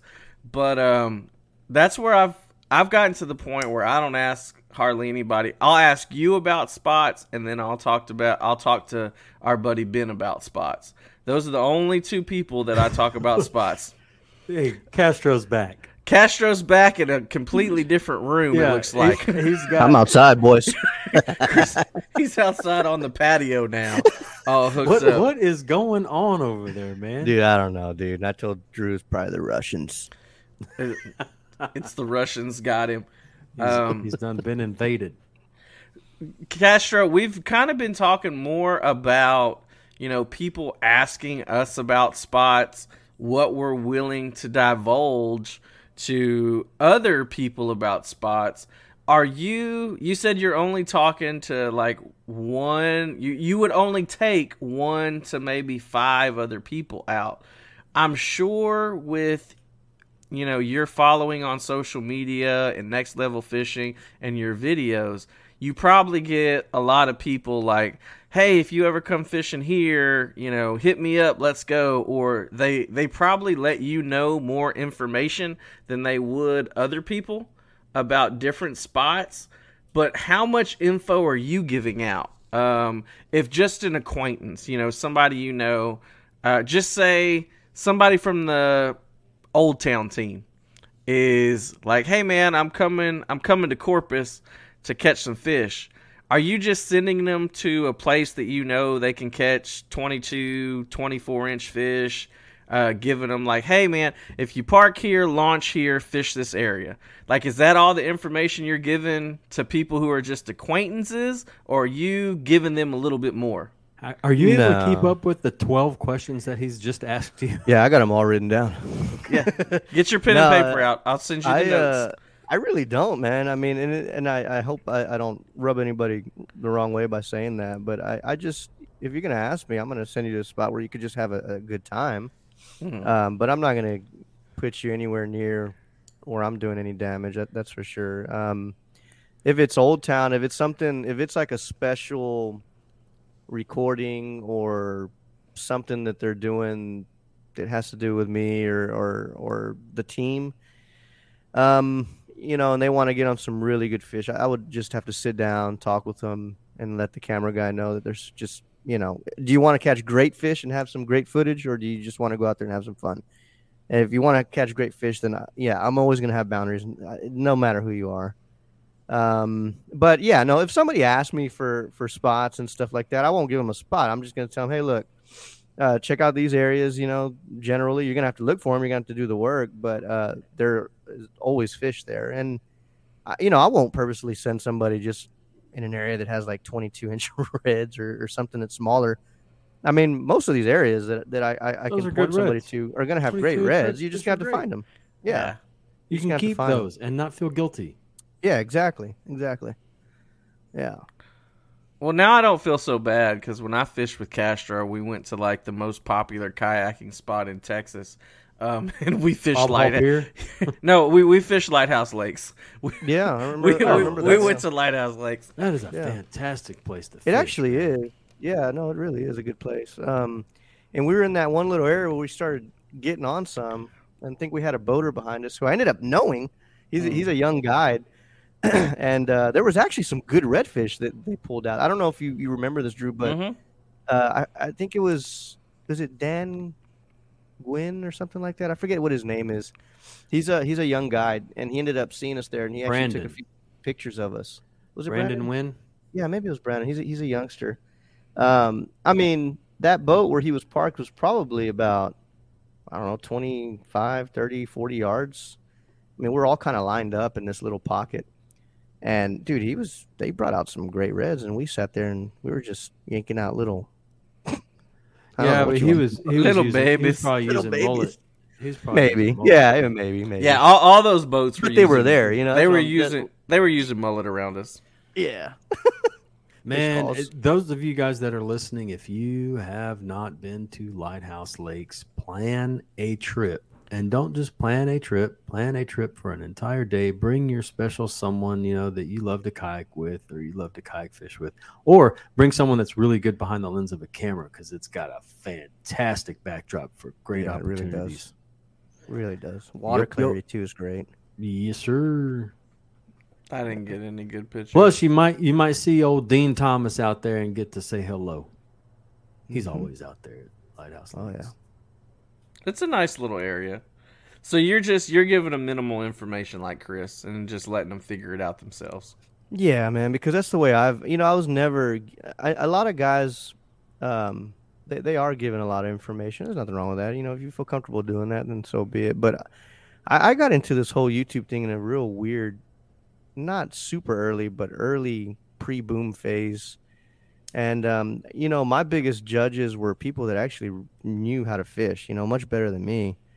Um, now it's like everybody watches and they feel like they can learn something. But back then there wasn't there wasn't that many people watching. You know, it was the guys watching were the guys that really knew what they were doing, and and you know I didn't as much as I as I do now. So the critiquing was a lot more cutthroat back then. Are you we know what I getting mean? into we're getting into YouTube talk now? Well, yeah, I, I don't know how I got I spun off I there on. I don't uh, know how either. I used to watch your Oh. YouTube. Well, I still watch them, but I, I don't really.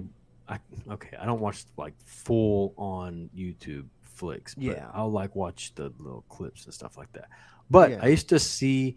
I used to wait and see. What new remix is Chris Castro going to come out with I'm always remixing. this week? I'm always remixing.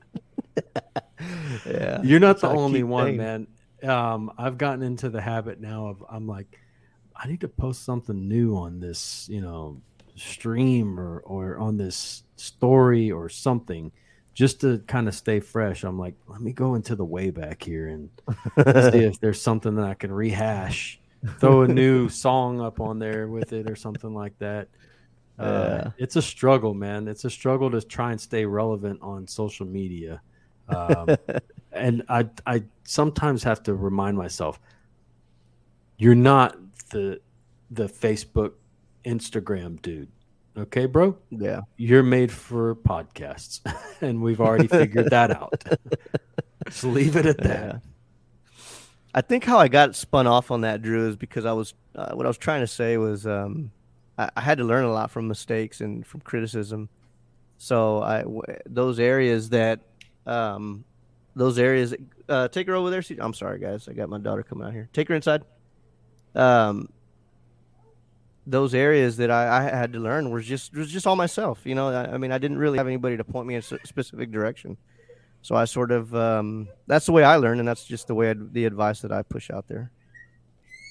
I'm gonna leave it with that while I get my daughter. Go ahead. Go ahead. Man, there's. I thought there was a lot more meat on the bone with the spot thing, but I think Chris, you were right. Like I told you. I was like, meh. there's not a huge, there's not a huge, huge amount of meat on the bone if it's, hey, keep it, keep it kind of hush, be respectful of other people's spots, and you know, I really don't talk about, Bro, don't talk wanna- about my spots that much and things like wanna, that. You want to okay? When you first said that you wanted to have this episode, I knew kind of why. I knew I fueled that a little bit because Well, yeah, it was a topic of conversation because It of was what a topic happened within our little group. Yeah. So there you go.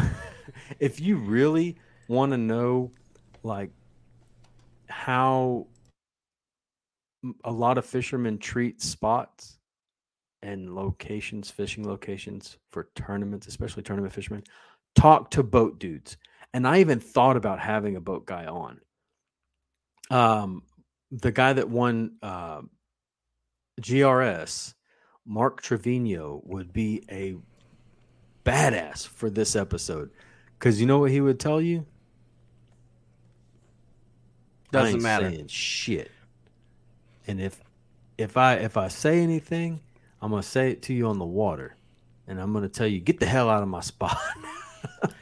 Well, so, and I'm I'm gonna wait for Castro to put his headphones on because I wanna I wanna hear Castro, it- I want to hear his answers you for think this. you think that uh, boat people will would treat this spot conversation completely different? Boat tournament fishermen.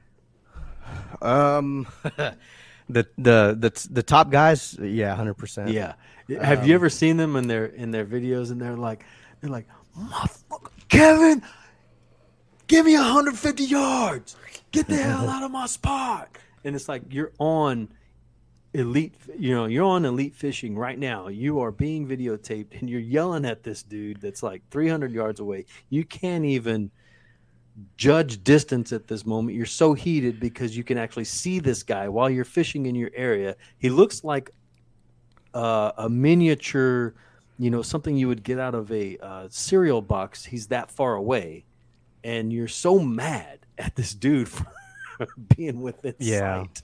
boaters have it tough. You know, um, I've I've learned, I've gotten into their culture a little bit more in the last few years, just kind of getting to know them, and it's crazy, man. You know, they they battle somewhat of the same issues we do, but it's it's just it's a, obviously a lot more space to play around with. But you know these uh these elite like trout tournaments, holy moly, dude! It's these guys will leave two or three o'clock in the morning and sitting in a spot until the sun comes up till they're allowed to cast because everybody knows well i don't want to say everybody knows but some of these top guys they all know where each other's at dude. It's really weird you know You're because so- you're allowed to spot sit in trout tournaments. In these yeah big on some of these bigger one ones? Oh yeah. Yeah yeah you're allowed to. Yeah. Especially now with the new format where you have to go live. Uh it was a lot there was a lot of catch and release with a live weigh-in. Like so the way you would reg- register your trout this year on a lot of these big tournaments um, everybody would have to get the same digital scale like $50 scales you go live on the facebook group and do an actual like live weigh-in of it and document it. And that, that you know it's crazy dude. Um, but yeah no there's no you you going live there's no fooling that. And if you can fool that then wow. You're good you good. You know what i mean? Um, but yeah no no no. On some of these bigger tournaments yeah you, you're allowed they let you go out there whenever. Uh, artificial showdown is one of them you can launch whenever um, that's the one where we got a chance to compete and, and we did pretty good against them once and um, it's just a free for all, you know, in that sense. Obviously, a little bit more of an honor system there on that one, but um, yeah, man, um, they they have the same fight. It's just they got to spend more gas financially. It's it's, It's more, more of at a burden, stake. obviously. Yeah, you know, I, I feel I But them feel checks are good. sorry for those guys. You know, the When, ones what when you fighting. take their checks, when you take their money, you feel sorry for them. no, absolutely not. No, no way, dude. No way. But I'm never around those sorry guys. for them, except I can't get I those, take those all your money. distances. yeah. No, You but you know, they. I, I- I say that I, I am getting pretty close though with all the new motorization stuff. I've gotten pretty close to a couple of the, the guys that I've competed with, and I've kind of laid off a little bit because I don't really like to sit there and look at somebody else's pattern. You know, I don't want to get blamed for anything, so I'll move around. But it's interesting to know where they're at. You know what I mean? You keep that in the back of your mind. It'll be the new. MC, but the CC. yeah.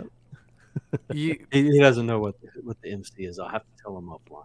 you told you said that the the higher, you know, higher level guys they they know where each other are fishing. A lot of times, yeah. I think a lot of times they know where each other are fishing because one of their fishing buddies within their network has seen them there. Oh yeah. So, Castro, you talked about you had, you know, five guys that you would trust to take to your spot. Chris, I know that you have a few people that you talk about fishing spots and things like that with. If you're going to fish these tournaments and you, you want to be productive, do you feel like you need to have a network of just three or four really close friends that that you can trust to talk about spots you can trust with this?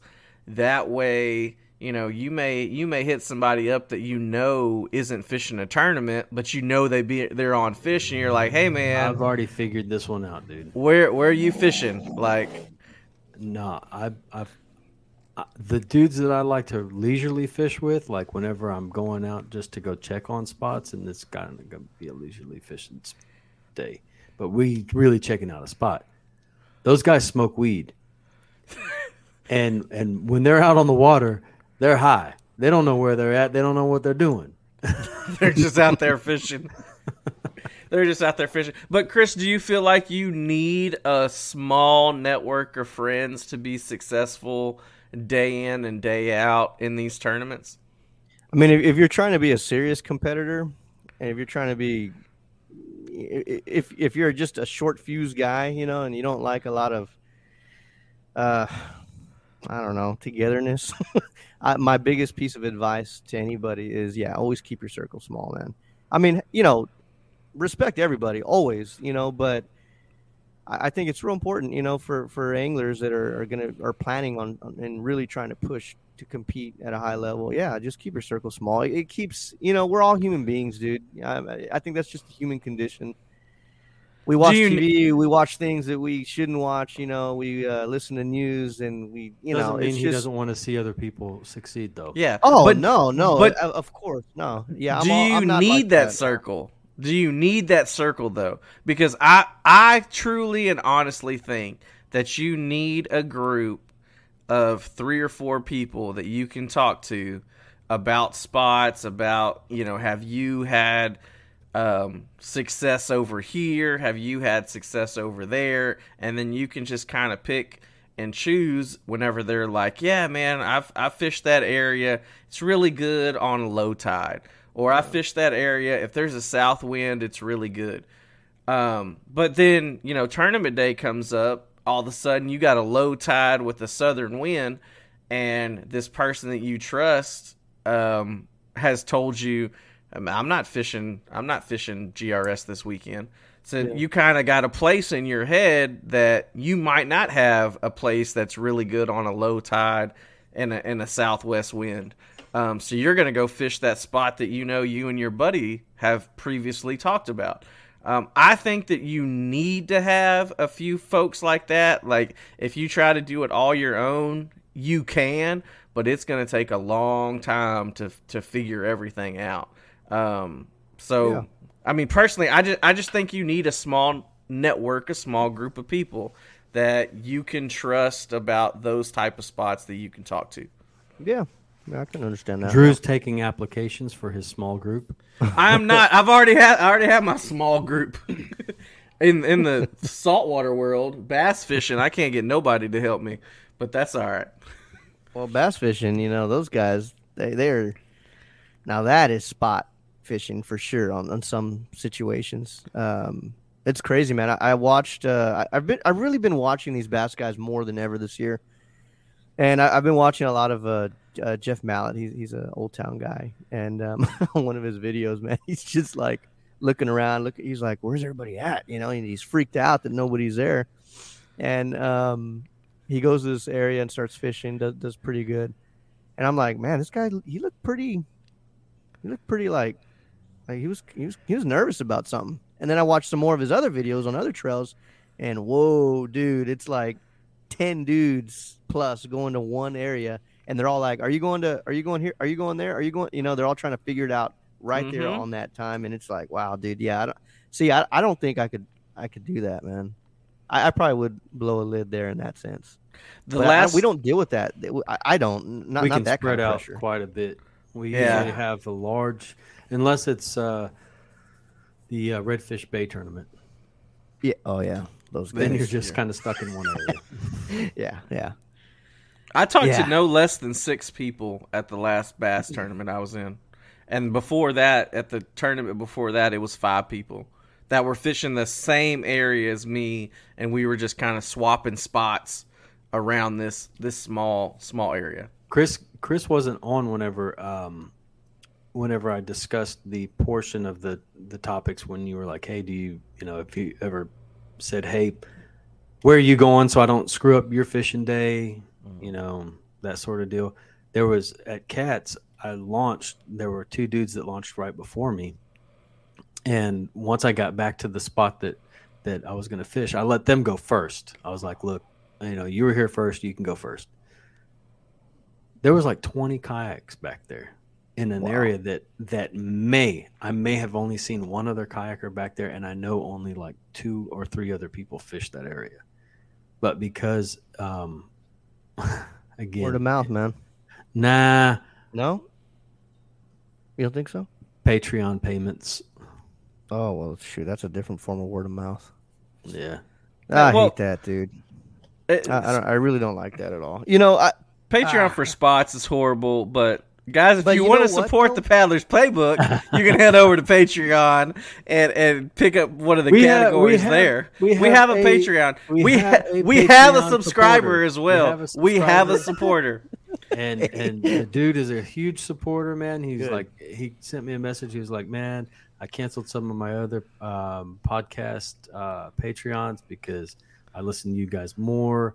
Um, you know, that's good, man. Keep up. I the mean, good I work got, I have nothing against Patreons. I just don't like the whole spot thing. I don't I would either. much I rather it. put my money on some on on technique or you know what, teach me some bass fishing 101, but some like something really good and beneficial. You know, are we going to cover a lake this month? Oh man, oh, let's not talk about so much the spots, but what are you doing throughout the sea? Like, wh- what do I need to learn about bass in order to put myself in a better situation? I'll pay for that, but I don't know about this whole spot thing, man. I- It's, I, I get it, you know, and and here's here's the crazy thing, man, is it people are attracted to it. Like that's what's making them more money than if they probably sold techniques, right? So it's, it's, like easier. it's it is, it easier. is, but it's like it's all it's like watching Jerry Springer, man. You know he's a clown, but we're all watching it, right? I mean, no because people it's absorb it, you know, and it is making money, and horrible it is thing to working watch. for those. Uh, it is making money for those YouTubers, and but it's like, oh man, dude, it's a, it's such a tough cookie to to swallow or pill, I should say. I, I I've always said, you know what?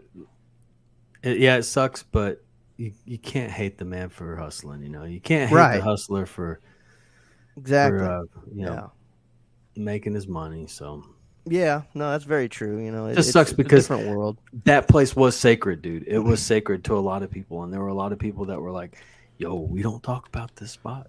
Yeah. Or I can't say a lot of people, but the people that I did know that knew about it were like, "Yo, we don't talk about it." Yeah. No, I've been there, man. I've been there. I've I've had that happen multiple times. Sucks. But I- you know, I don't know. It's um I don't know. We're in a real weird state of uh social media, making money, you know. I don't know. It's weird. I hate that Patreon has been ruined by basically, and I say ruined. I I It's understand got a the negative connotation by It's- those people that are using it to for yeah. in the kayak fishing community. ways. Patreon has been ruined by basically two people. Like it it's been ruined and got a negative connotation like you said by just two guys that are selling spots from their videos, burning spots. Um and you know of those two guys, I know how one of them got their start and that's what rubs me the wrong way on that one and we can talk about that offline. But I, I, I hate that we have an avenue like that for people to get support that YouTube listeners, podcast listeners can support other anglers and, and what they're putting out there. But it's there's been such a negative connotation around it that people shy away from it. Like when me and Chris were talking about it, we didn't even really want to do something that could benefit the show because others had ruined it. You know what I mean? Like Yeah. it's a Yeah. it's a weird place and it sucks that it's Yeah. like that. Um It- it's just fishing. It's it's fishing. I mean, fishing is just you know an outsider is always going to be like, hey, why do you guys always like silent about your fishing spots? You know, and you mix that with money and spots, man, it's just it's like I don't know, man. It's just adding fuel to the fire. I think uh, Patreon eh, will thrive extremely well in a different industry, uh, or more so in a different industry than it will fishing, because fishing is just it's just that industry, man, where once you get to a certain level, you really start shrinking your circle. You start getting a little bit more serious, right? I mean, or you can, you know, you don't have to become that angler, but eventually, if you head You down that be. avenue, you, You, know, have to be in this because of this social climate that we're Yeah. living in. Yeah. And here's here's what's crazy, dude. those of you that are listening that are like old salts, which I don't know how many old salts that we have, but like especially if you're from the Galveston area, we have a Galveston fishing report that comes out weekly. And for since 1972 or some shit, every week it says trout and redfish are good on Norton sand eels under Hmm. You know on top over structure and that's like all you get bro Yeah. you know but for thing. but for since 1972 it's still been they've still been selling that um, that report to newspapers yeah. um, and but our social climate with the new age fisherman i guess you would call it the new age fisherman fishes with uh, a video game system Yeah. attached to their boats and they use social media as a way to um, gain knowledge hell i mean we're a form of social media It gives Yeah. it gives them No, you nailed it. gratification, and we all Yeah. do it. We do it. I do it. Castro does it. Chris Lewis does it. Now it's not to the same extent as a lot of other people, but social media is their fishing gratification. Now, once you get past the point where you're done posting stringer pictures, you're done holding up redfish hero shots for the camera because you just want to get that shot so all your buddies will like it. You progress into more of the tournament side. I think. I think that's a natural progression. i Some still people- love hero shots what you talking about well, yeah, but some people never get out of that mode where that's all they're all they're posting, but they're never gonna be a real real serious serious fisherman like me, you, or Castro would say. They're you do serious, evolve you they're do evolve guy. a lot man and you become more conservation minded because you fall in love with the fish you really do mm-hmm. i Yeah. mean i mean i sing mine lullabies sometimes Well, and and there you either get into I want to show other people this experience through my videos. I want to take people along with me through these videos or you physically decide I want to take other people out there fishing. I want to take other people to enjoy this. Or you evolve to where you're like I don't want to fish around nobody else because I want to win money with the knowledge that I've gained over the past 10 years of fishing and putting in the work and putting in the grind. So I'm going to do more of the tournament side of it. Like, you hardly ever find a guy that is a guide, a tournament fisherman, and somebody that's doing a whole bunch of videos. Like, there's you kind of go off on your own path. Now, Castro is the closest that I've seen that puts out great videos and is on the podium all the time. Like it's it's hard to do both of those because they take so much energy between the two. Um, yeah i've often wondered if he has a real job yeah, just I don't know. here. I don't know what he does for a living. Like I, I really don't. I have a twin brother that I just never have told anybody about. it's multiplicity right you're, you're No, it is hard, michael man. keaton and you're you're you're multiplying yourself Yeah, it, it's hard. It's harder as I get older. Actually, I mean, I think when I was like 28, 29, I don't know, the lower 30s. I mean, it was it was nothing. But as I get older, you know, kids growing up, stuff like that, got bigger bills to pay and and whatnot. Um, yeah, it, it's harder. But I, think the reason I, I still continue to do it is just because, uh, or why it's easier for me is because you know, a lot of guys are doing it really for I don't know. I mean, I guess their big motive is to go out there and just make a name for themselves. And, and you know, maybe at the beginning that's what it was for me. But as I, I now I don't really care. You know, I've I'm I'm just I I love to video edit because it's it's honestly, dude, it's I don't know. It to me, it's like a small little form of art, and it just really kind of soothes me. You know, I love to sit there and tinker. And as Chris was saying, you know, the the remix, you know, it's I love to just sit there and play with videos, dude. I, I really do. It keeps my mind off of other things. It's my stress reliever outside of fishing, and it just so happens to kind of blend together. So that's why I've always been able to kind of just be okay with that, and it doesn't like stress me out, or, or I'm not like, oh crap. It's just what I do at night. I'm a night owl. I can I can tell Chris Lewis, man, you got anything else before we get out of here? We've been going an hour and forty five, and it is almost ten thirty. yeah, getting, dude, it's I'm getting, getting tired. late.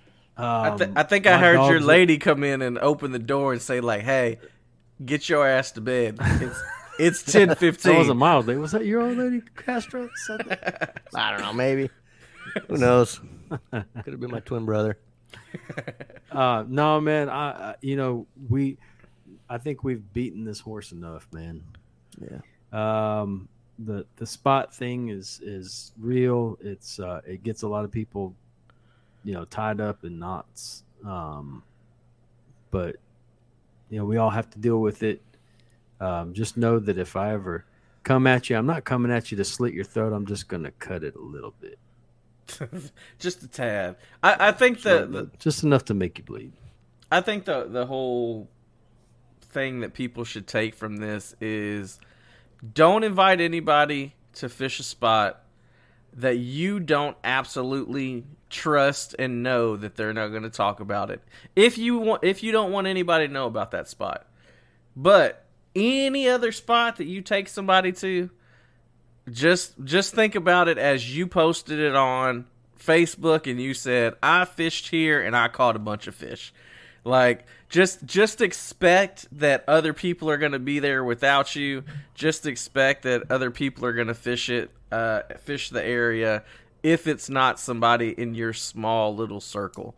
And I would also, you know, if fishing tournaments is going to be your ultimate goal, keep your circle small like Castro was saying. Get, you know, one to four or five guys that you really trust to fish with and then probably then you're, you're only gonna fish with like two or three of them.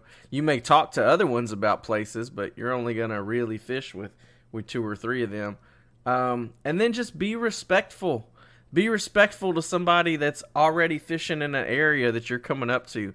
Ask them hey man how are you gonna work this shoreline? I don't want to cut you off. Which way are you going um, I don't, I don't want to get in front of you. You know, just ask simple questions to them on the water, um, and this you won't have any issues. Like you won't have any issues at all if you just kind of live by those simple, simple little, you know, little tips and tricks. Castro, Lewis, what you think, man? You, you live by those simple little guidelines, you'll be all right. Oh yeah, it's all about respect, dude. I mean, if you're gonna say something to somebody, do do it in a, in a you know, in a not chop the head off manner. You know, like Chris said, just just give him a little slit. Yeah, and if you I- if you if I'm you feel so- kind of bad about it, don't do it. I, I never feel bad about about coming out to people and telling them exactly what's on my mind. Uh, Yeah. Drew can attest to that. I don't feel bad about it. I will I will cut like a very sharp blade, and you know what? Because I know it's the way shit should be handled. Be blunt about it. Come forward. Say what you need to say. And if you can't get over it and bro up afterwards, you know, that's the real problem. Not that Yeah. you came out and said some shit that needed to be said. So I think that's a different problem. different That issue. that wasn't. We weren't talking about none of that. We No, weren't talking about none of that shit. but uh it's it's it is getting late, man. Um I d- don't just don't don't freaking go out there and, and fish with other people. Fish by your damn self, man. Psh, Yeah. f- forget people. People suck. Find a buddy. Find a buddy to fish with that you trust. There you go. That's it. I'm glad my well, skiff only fits two fucking people. Yeah. Excuse me, there's an F bomb there. yeah, I'm not gonna edit that out. But uh, with all that said, um, Castro, where are you fishing for GRS? And Chris, where are you fishing for GRS? I don't want to run into you guys out there. I'm fishing the at water. Pompano Beach for GRS. Pompano Beach. That's gonna be It's a one hell of a long. drive back to weigh in. Making that way in too. Just be there by what four o'clock? Be there by four o'clock, and you'll It's an early you'll be, weigh in, dude. Very early. You'll be weigh-in. good. Is the is the weigh in two to four? Two to four. That wasn't too bad. When That when wasn't is too the next one? Can you throw that out there? May May seventh. May seventh. Sorry. Ooh, Yeah, right May- TRL. Yeah, May seventh. Um, Ooh, I might I might do a little double header then. hey, back come back. on, come on. Me Okay, and I don't know. Me and Chris will be there. We'll be there. Okay. Team Turner Rodco will be representing, and I will be fishing at this time. So that means we will have at least one three and a half pounder, four pound fish. I can promise you that. What won it last one? Uh, on the kayak side, Yeah. a little over 16, I think. mm-hmm. Well, that's pretty good then. It was. A It was rough like- day, though. It was a real rough day. We had a 17 hour incoming tide. Oh wow. It was stupid. Wow. Okay. It started coming That is and rough. never stopped. All right, well, let's talk about some spots after I hit this in broadcast, guys. I'm out of here, man. Peace. See you guys. We're out. I like that AT and T commercial.